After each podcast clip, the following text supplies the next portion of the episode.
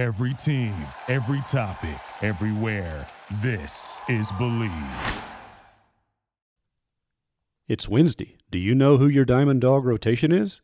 Let's talk about it here in the Doghouse on the Believe Network. I'm your host, David Murray, as we discuss all things Mississippi State, and by all things I mean mostly Diamond Dog baseball, although of course Mississippi State spring football is ongoing at full speed. Practice session in the books from Tuesday here in Week 3, another practice scheduled for Thursday, and on Saturday another session in full contact, and we'll get a chance to talk to Coach Mike Leach following that, which means we'll be away from the Game 2 with LSU at Dudy Noble Field. By the way, only by a couple of really long punts. I was going to say field goals, but after last season, that would be not taken very well at the moment. Although we'll certainly want to go see what the new transfer kickers are doing, because you think about it, with good place kicking last year, State probably is certainly an 8-win team, possibly a 9-win team, in a much better bowl situation and a heck of a lot better frame of mind. Okay, enough of 2021. It's 2022, and Mike Leach is putting his team together here in spring ball. We want to go check out the receiver rotations, who's moving inside, who's outside, who's got a step, so to speak, on others at the four slots. Is Will Rogers really as far ahead of Sawyer Robertson as we are being led to believe? Well, maybe we won't know that because only the quarterback coach, i.e. head coach, will really say for sure. But eye observation is always fun as well, especially with a chance to have some decent, not great, but decent weather on Saturday to observe the practice. However, the largest part of Mississippi State attention will be, again, just a short distance away on Dudy Noble Field as the Diamond Dogs play a crucial series with LSU. Okay, I use crucial way too often on these SEC series because all 10 are crucial any year. All the more so this year, though, because Mississippi State, 4-5, yes, that's still a tie for, I guess, third in the West. Some wise guy, former MSU manager, you know who I'm talking to out there, Mooney, said, wouldn't that mean you're also tied for last place and with 5 teams? Well, okay, true, but tied for third and really one game out of second place. As Coach Chris Lemonis said, Tennessee and Arkansas are playing in pretty much a conference of their own right now, East and West divisions, so you're pretty much fighting for second at this point, although had Mississippi State done better at Arkansas, as Lemonis also was quite candid saying, they come away in a contention for the West Division as well. Well, by losing that series, and not to mention giving away a game at Georgia, which I still have a sick feeling that by the end of the season in May, we'll be looking back and cursing what happened on the first weekend of SEC season.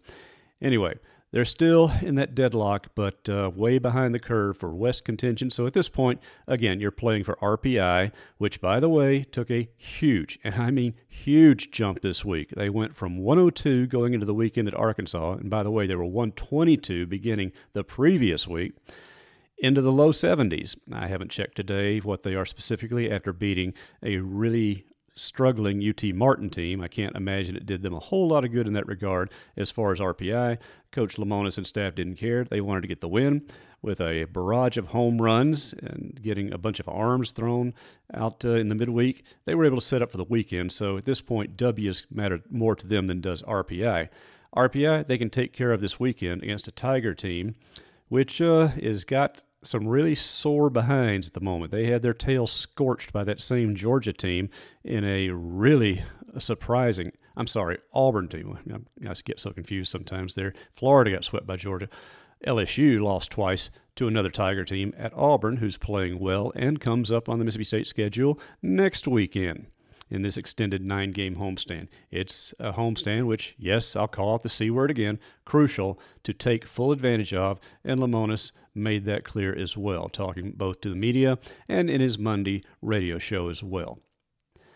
Now, I started this off by asking about the rotation with very good reason. Is there a change coming in this 3-man set that's been used all SEC seasons so far? Is it possible that Preston Johnson, Parker Stinnett, and Kate Smith could find their days changed?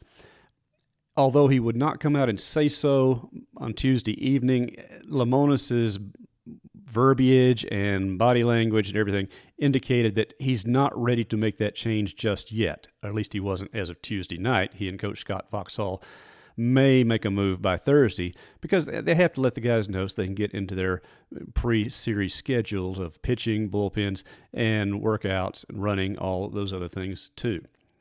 At this point, it doesn't seem he wants to. He told Jim Ellis, no, not yet. And that's key. No, key for this weekend, not yet. Key for the next weekend because Lemonis added it could be coming. In fact, he said that it's easier or more likely to make such changes when you go into a short weekend, which the Auburn series will be. It starts on Thursday. So my best guess is right now they will stay with the current rotation for LSU. And there's no real reason to make that move right now if you're going to base it on pitch counts against Arkansas. All the guys should be fully on schedule, fully on recovery, because none of them worked more than 88 pitches in the series, and that keeps them on their weekly grind, as you may call it there. But what Lemonis did last night, or more so Foxhall, was how he worked both the starting. Now, Brandon Smith getting the start. Yes, he threw 87 pitches, I believe. He could come back maybe Saturday, certainly by Sunday. What he did was get some work for several other guys because the real story for this weekend appears more to be how will the bullpen shake out than the starting rotation. Now, ideally, that wouldn't be a concern. Your starters would run out there and just roll through a bunch of innings, get a lot of strikeouts, keep the scoreboard clean, and let the bullpen come in and just mop up the business. Well, this ain't an ideal season. And as we told you on Monday, the combined ERA of the three starters at Arkansas was nearly 13. Right, 13.00, not 1.30. In fact, as we also said, all the dogs who threw last weekend at Fayetteville issued more walks in the three games than Arkansas had base hits. Well, you don't have to hit when you're being given free bases. So it all starts with the starters. Yes, the bullpen guys have their own issues, and we'll get to that in a moment. But at this point, it doesn't seem he wants to make a change on that, at least not right now. He said, no, not yet, and he said, not right now. Again, more indication that they are really, really thinking about it. Is it inconceivable that they change everything up for this weekend? No, because again, after last night's game, they're going through the results. They're really hashing through the film and really in-depth analyzing LSU. And boy, is there a lot to analyze there. So could you see some changes? Not so much because guys haven't really been good on a particular night, but for, say, a matchup, a matchup against LSU pitching, matchup against LSU's offense. Okay, offense, because that is what LSU is this year. They have got a good bullpen by all accounts. Starting pitching can be good. Mostly they prefer to let their bullpen take care of business. What they live and die on is offense. No big story there. And full season stats are impressive. Second in the SEC in batting average, second in on base, second in slugging. In fact, everybody might as well just go and fight for second because Tennessee is going to race away with all those categories. So everybody else is just fighting to kind of keep the Volunteers somewhere in their distant view. But LSU is an offensive team. Lemonis has said that even with a quick look at them, they have at least three guys who could easily be first-round draft selections purely off their hitting, and two or three more who would probably go in the first five rounds as well. That's not good news for state pitching of any sort, particularly not for the starting rotation. What's the deal there? Well, in the case of Johnson, he's been pretty solid this season, but he lost some control at Arkansas. And to be fair, there were some pretty rare defensive mistakes by this team that were all made in that first game, which compounded with the 5 walks he issued along with 7 hits, led to 7 runs, all of them earned, and that distorted that staff ERA that I mentioned earlier for the rest of the weekend. But Lemonis and Foxhall fully expect Johnson to get his location back. And what he wants now is more consistency in that regard, but especially from Stinnett. 3-1, 5.65 ERA. Now, when you have that imbalance in your record versus your ERA, it tells you he's a guy that can turn it on and just blow you away one night or even one inning, and the very next night or the very next inning just stuff the sacks on walks, on base hits, hit batsmen, or just mistakes out there. You look at his ratio, it is almost exactly 2-to-1 strikeouts to walks, and that tells you a tale there. He can put anybody down, and he can put anybody on base. Which Stinnett shows up, assuming, again, he has the Saturday start, that may indeed be the hinge to the entire series, because when he's good, he is really good, and you've got to be really good this weekend against LSU, and then give it a chance between him and Johnson to make Cade Smith the guy to throw in a rubber game. Or then again, just come out there and win the first two games and let Cade go for the sweep. Yes, a Bulldog is allowed to dream these days, because I don't even want to think about the last time State swept LSU at Dudy Noble Field, nor do you. So they just want to get out there and be competitive, eat some innings, and make it possible for the bullpen to inherit a lead, because State's offense, you saw, what, 6 home runs against UT Martin? Yes, that was a bad team throwing to you, and you're almost getting in some bad habits. Lemonis even joked, well, not even sure he was joking. I think he was half serious as well, that he made the comment, we hit too many homers. When's the last time you heard a Mississippi State coach say that? But he was serious, because he wanted his guys to go out there, hit for average, get the base hits, go for the extended innings, and let more guys hit with runners on base.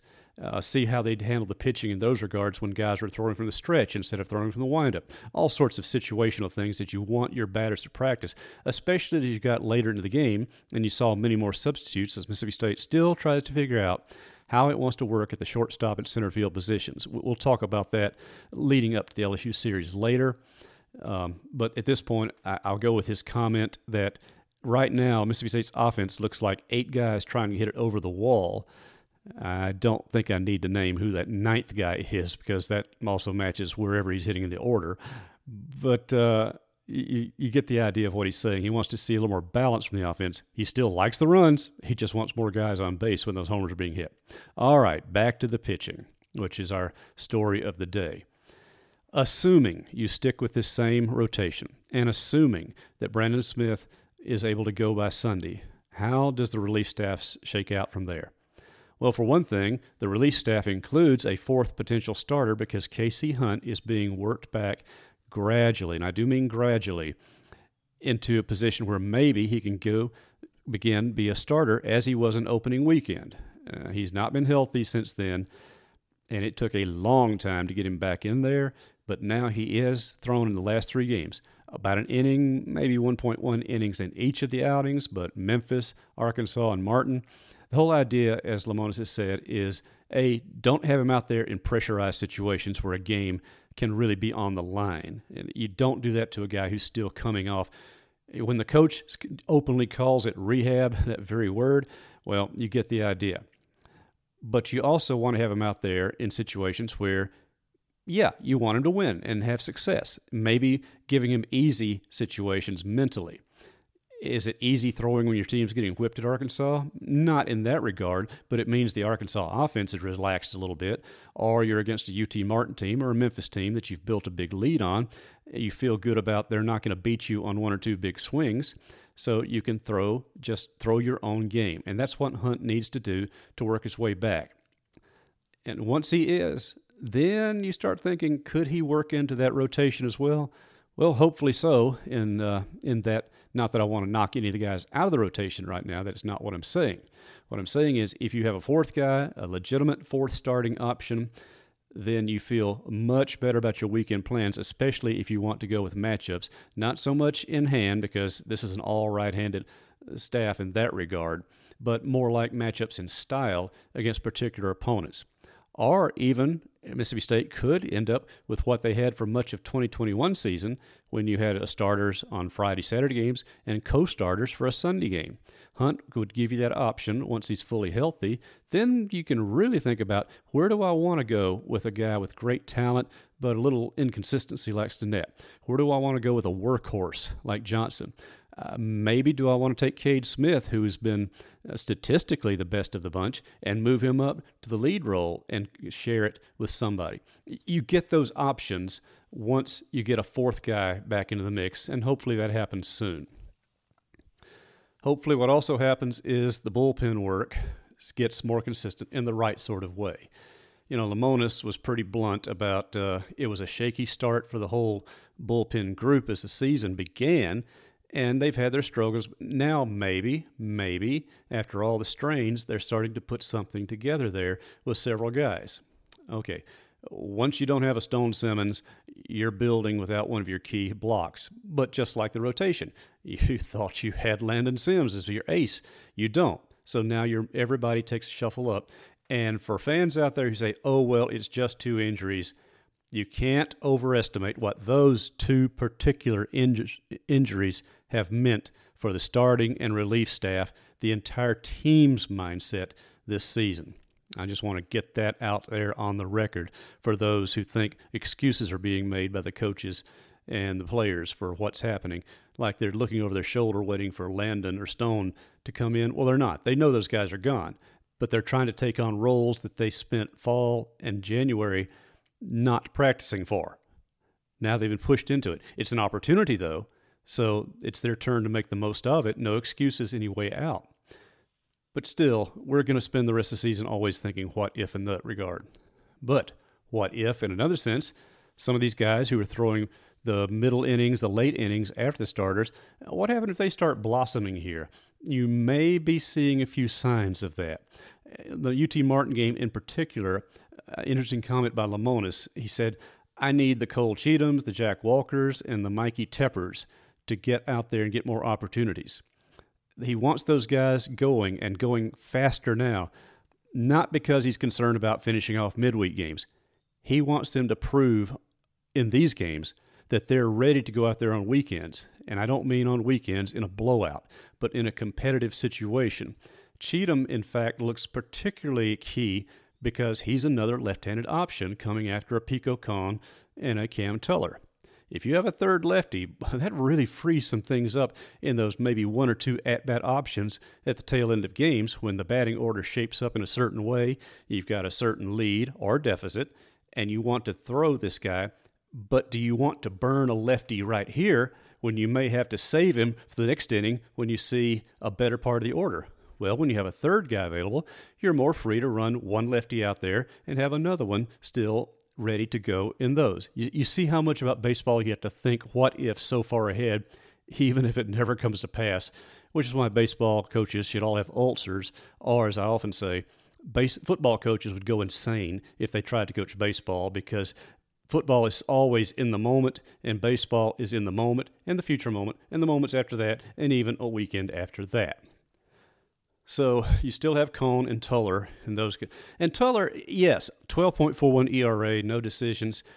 You sit there and go, oh, I don't want to see him out of the pen. Well, he started to throw some better ball his last couple of outings. You see the chance he has. Yes, then he'll walk somebody or something will just, bounce the wrong way off one of his pitches. But he's got the potential there, which can be said about so many guys in this lineup. So Foxhall, he needs to follow a righty-handed starter, the righty reliever in most situations this year. But if you have some of those lefties, as I've said, it gives you a little bit of chance to really mess with the other dugout's mind as well. Not to mention, give your own team's mindset a boost because they know they've got some matchups and they can adjust defensively. And by the way, you take away that first game against Arkansas, State is still one of the best defensive teams in the country. Go figure. Even with the changes at shortstop and center field, two of the three absolutely key defensive positions along with catcher, this is still a top 10 defense nationally. So they know that they can make those plays defensively. So the pitchers have just got to give them the ball and quit walking batters because there is no defense against a free base. As far as the tail end of games, well, I think that has just about been settled down. Jackson Fristoe is coming on. Yeah, he's had a lapse against Alabama, and if you remember, early season, he really had some issues, which is still reflected by his record of 3-2 and a 5.32 ERA. Now, you take his last 9 games, with the exception of Alabama, yes, all were very short stints, but he's produced 19 strikeouts against just 3 walks. And if Mississippi State has a bullpen guy who isn't going to walk anybody on base, well, he's just about automatically going to get the call at this point after what the rest of the staff has done. Jackson's talent is starting to rise again, but more so his confidence is starting to build, and it takes incredible confidence to be that guy at the end of a game, i.e. a Landon Sims, or going further back in my own era, guys like Pete Young or John Harden or Jay Powell and others. Those are the guys you want with that mindset. If Jackson Fristoe has developed that mindset, then he can really be a security blanket to the rest of the staff, particularly that bullpen, who just think, if I can just hand Jackson a lead, we're going to be in pretty good shape. I don't have to go out and win the game myself. The other bullpen option has proven to be Brooks Auger. The only difference is, even though he's got a good ERA, he's had some control problems lately with a few walks. But the difference between he and Jackson is Brooks eats more innings. He'll average 2, even 3 innings a stint out there. So maybe when Lemonis talks about he being able to do it too as far as late game, he doesn't mean close things out, although that'd be great if he finished them. More so, he can be the longer inning setup guy for Jackson Fristoe. And here's the other thing. Both of those guys can still work twice a weekend given the stints they're doing. Now, this weekend, several dogs may have to pull those double duties because if LSU swings anything like their all-season pace, the pitching is going to be challenged to the fullest, more so even than they were against Arkansas. The other thing, though, is that Auburn showed, as did some other teams, that the Tiger offense can be controlled at times.